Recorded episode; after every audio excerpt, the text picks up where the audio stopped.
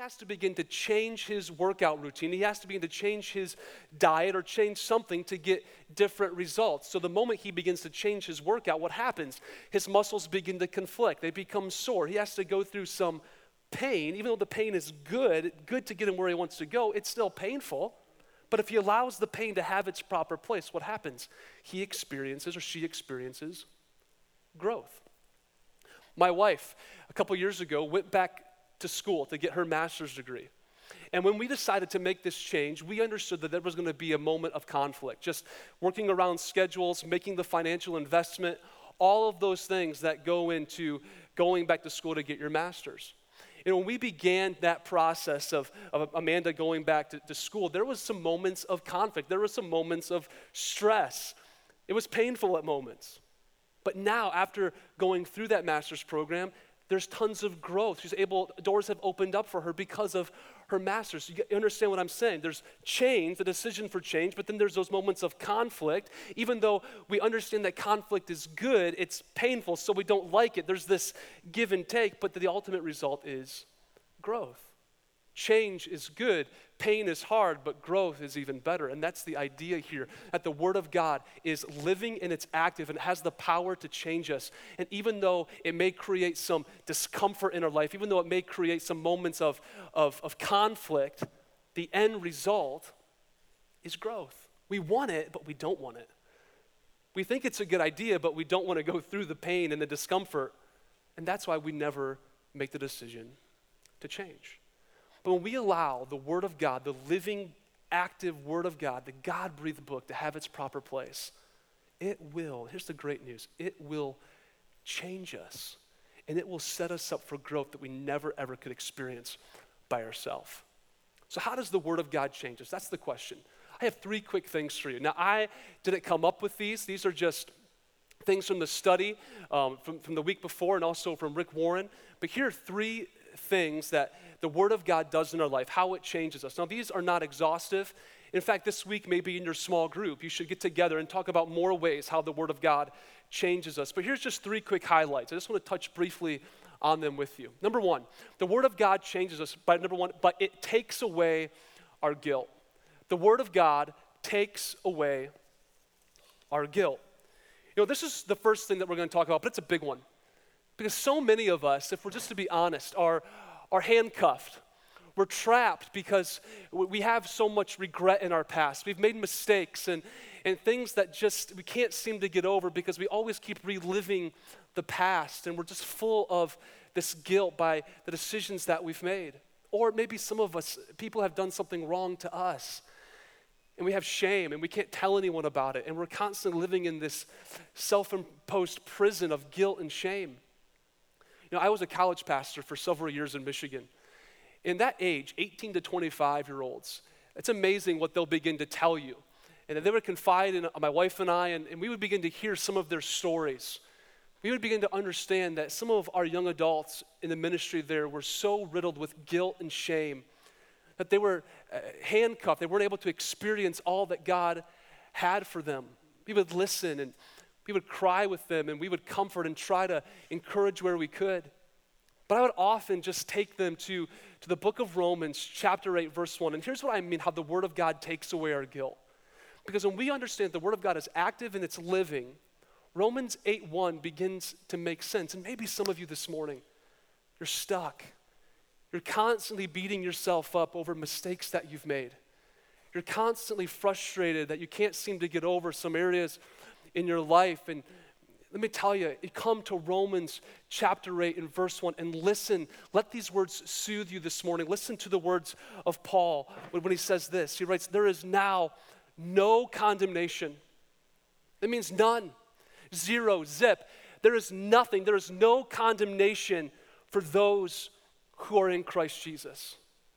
There is no more guilt, there is no more shame, there's no more frustration. There's no more wishing I could redo it because when you come to Christ and faith in Christ, all of your past is erased. There is now no condemnation to those who are in Christ Jesus.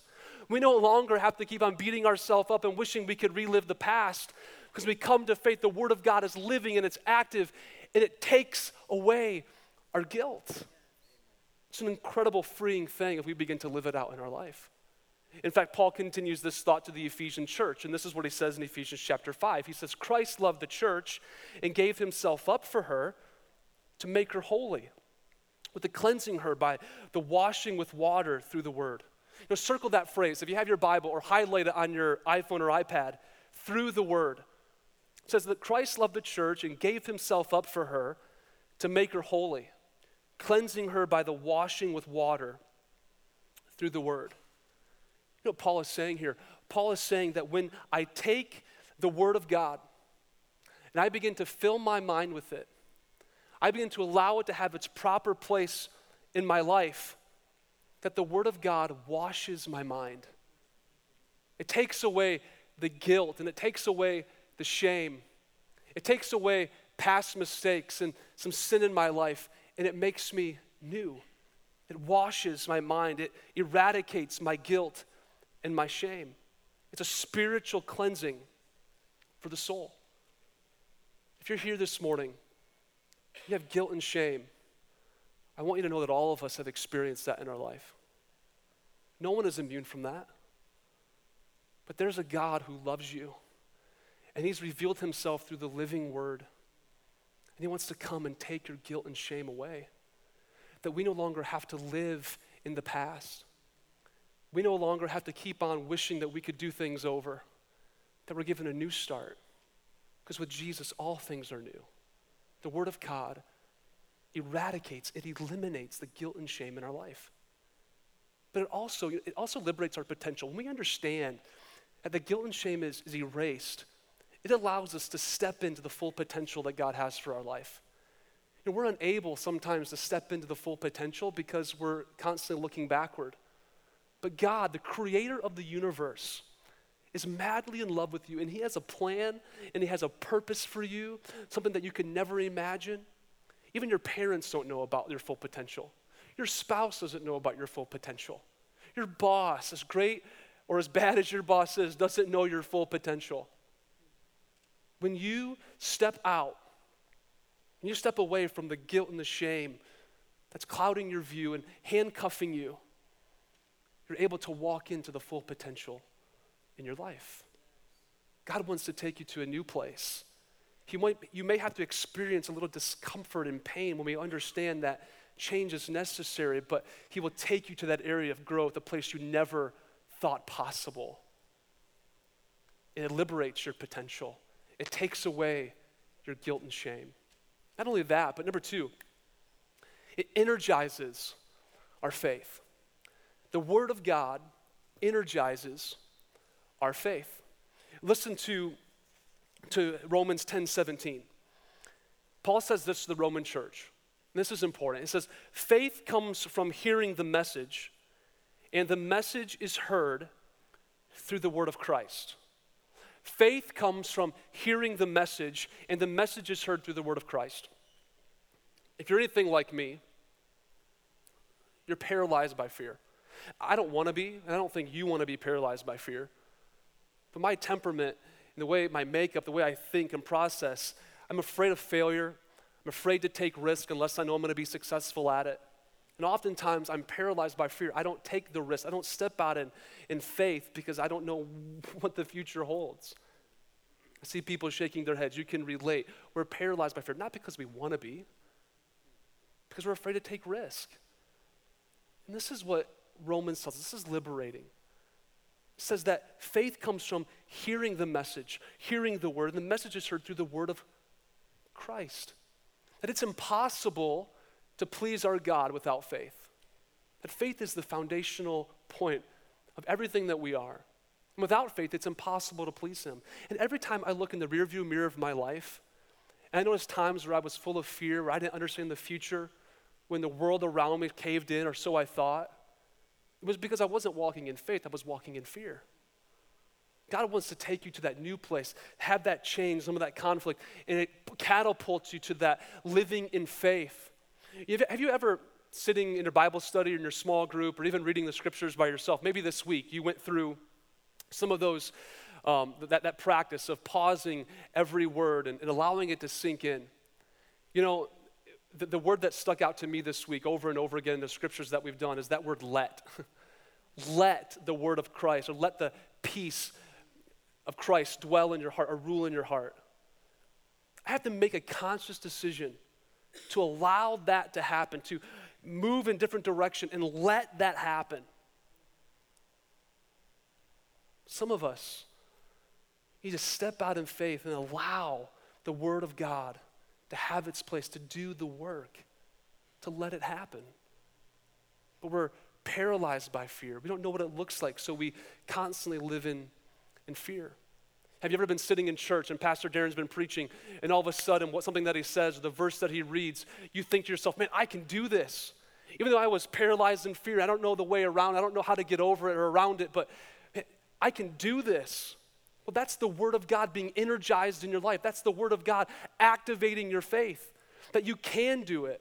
You're able to step out and live in faith. A couple weeks ago, and when Pastor Darren was sharing the story of how Heartland Church started, 18 people in his, in his living room, and, and just one step of faith after the other to what we experience today. That gives me great faith and courage and confidence in knowing what I think is insurmountable in my life.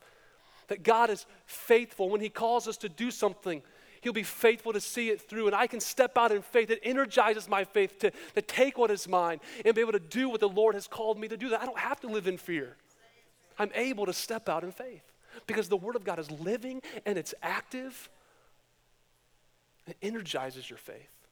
It allows you to do things you never thought was possible because of the faith that the Word of God gives you. It's incredible. It's liberating if you experience it. The Word of God energizes, it activates your faith. Not only does it take away your guilt and shame, energizes your faith, but number three, this is the third point, it gives us new life. That the Word of God gives us new life. Look at James 1:18. This is a great text. It says, He chose to give us birth through the word of truth.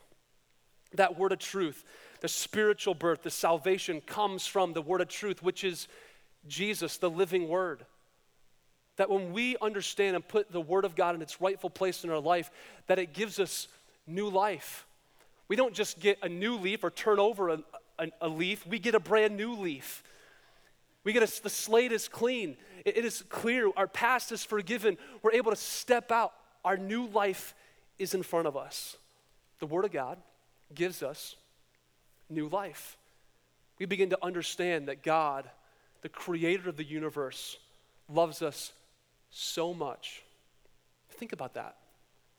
Regardless of your past, regardless maybe of some of the mistakes that you've made, that He loves you so much He's going to forgive you, He's going to eradicate, take away all your guilt and shame. In fact, He loved you in the way that no one else can love you. He gave His only Son.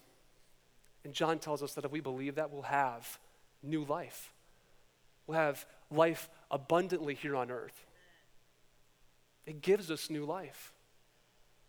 We don't constantly have to be wondering what the future holds because when we come to the Word of God and understand what it is and its rightful place in our life, that it's active and it's living, it gives us new life, it gives us hope for the future, it lets us know where we're going, it gives us a comprehensive worldview.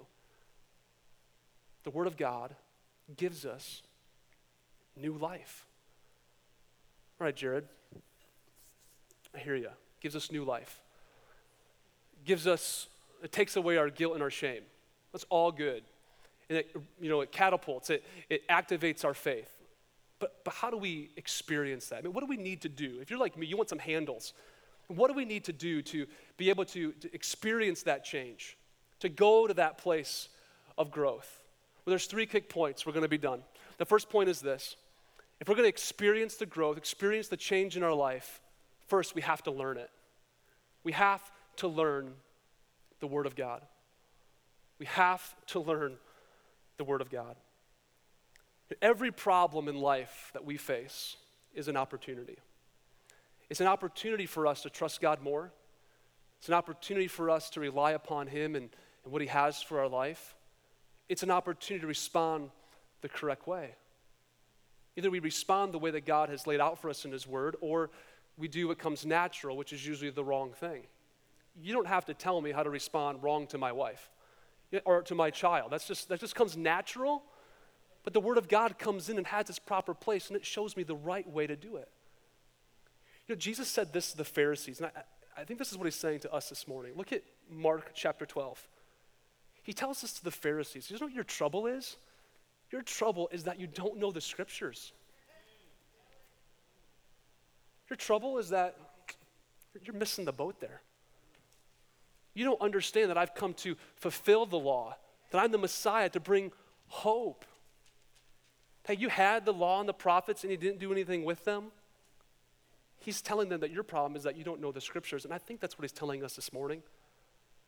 The problems that we create in our life is because we don't know the scriptures. Because we think that we can figure life out better by ourselves and do what comes natural, but the Word of God is living and it's active. And listen to this. This is what I want for you that if we're able to learn it, we're able to go to that place of growth, that place of change that God wants for each and every one of us. But we've got to learn it. How many of you are golfers in the room? Okay, this illustration is going to be great then because there's only five of you who, who raised their hand. Uh, Bubba Watson is a professional golfer. He's a great Christian man. In fact, he won the Masters tournament last year. And Bubba Watson, um, just going, is really candid and open about just what he does in his life on Twitter. And yesterday, he had a meltdown. Yesterday, he played a really bad round of golf and he chewed out some fans and he yelled at his caddy. And you can go on YouTube and look at it. But listen, look, look what he wrote here. Listen to this. In his Twitter last night, after he cooled down, this is what he wrote. And this is what we need for our life. He says, I need help every day with these to make the word of God alive in my heart. This is Proverbs 14 29. A patient man has great understanding, but a quick tempered man displays folly.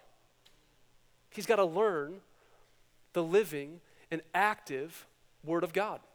He continues and says, The end of a matter is better than its beginning, and a patience and patience is better than pride.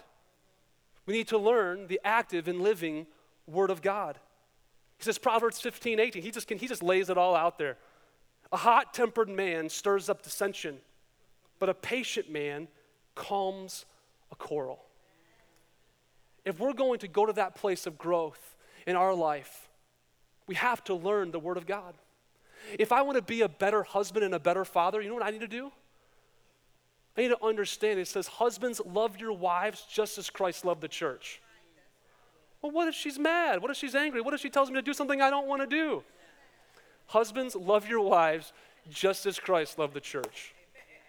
Love your children. And children, obey your parents in the Lord. For what? For this is right. What if I don't want to do that? He says, no, no, no. If you're going to learn, you're going to go to that place of growth in your life, you have to learn the Word of God. It's living, it's active, it will change you. But you know what our problem is? we don't know the scriptures. Learn the Word of God. Number two, we have to accept it. We have to accept it. This means that we have to accept the authority of the Word of God in our life. I'm a pastor, I've been to seminary. I'm going to be honest with you. There's a lot of things in the Bible that I don't understand. You know what I have to do? I have to accept it. There's a lot of things in the Bible that I don't like, but I have to accept it. There's a lot of things in the Bible that are inconvenient for me, but I have to accept it. If we're going to go to that place of growth and achieve that next dimension in our life, we have to accept the Word of God for what it is. That it is the benchmark for how we evaluate everything. That it is the wisdom for the counsel that we need. That it is the compass for the direction in our life in which we need to go. That the Word of God is the authority of our life. First Thessalonians, Paul, Paul tells us to the Thessalonian church, listen to this. He says, When you received the Word of God, which you heard from us, you accepted it not as the word of men. That goes back to the, the Bible, the book of books being God breathed. that it's not just an opinion, but it's actually not, and it's not word of men, but it is the word of God. It's actually the word of God which is at work in you who believe. Why? Because it's living and because it's active, because it works in our life. We have to make the word of God the authority, the standard for how we live our life. We learn it, accept it. Number three, we have to act on it, we have to do it. Now, this is the hard part. This is where the rubber meets the road. In fact, Rick Warren in our weekly study said, You do what you believe. Listen to this. Uh, John, Jesus says in John 13, 17, this is what he says. He writes, Now that you know these things, you will be blessed if you what? Say it with me, if you do them. Not if you write them down in your notebook, not if you take really good notes in church, but if you do them. This is the hard part. Here's the part where it kind of gets tricky because here's the thing it's one thing to know and we need to learn it, but we don't learn it just for learning's sake, just to have knowledge. We learn it to give it away. We are forgiven. Why? So we can forgive. We receive grace. Why? So we can give grace. We experience love. Why? So we can love other people. It's the do aspect. We have to do it, not just know it, not just have it written down and make it the authority center for our life, but we have to do it. And when we do it, friends, here, here's the incredible thing that when we do it, God gives us the grace to do it. Where God leads, He always provides. Remember Pastor here a few weeks ago? That's the same thing here. He's calling us to be doers of the word, not just know about it, not just give the token answer to someone, but to be a doer of the word. And when we do it, when we um, accept it, and when we learn it, that's when our life is renewed. That's when our guilt and shame is taken away. And friends, that's when our faith is activated. That we're able to do things that we never thought we'd be able to do. Because the Word of God is living and it's active and it's changing us. It's taking us that new place in our life. Take out your memory verse card as we go through this. It's in your bulletin. If not, it'll be on the screen behind me. Our memory verse for this week is this. This is from David. He says this He says, Open my eyes that I may see wonderful things in your law. What those wonderful things? It's a life renewed, guilt and shame eradicated, taken away. That's a new life that you are able to experience through Jesus Christ.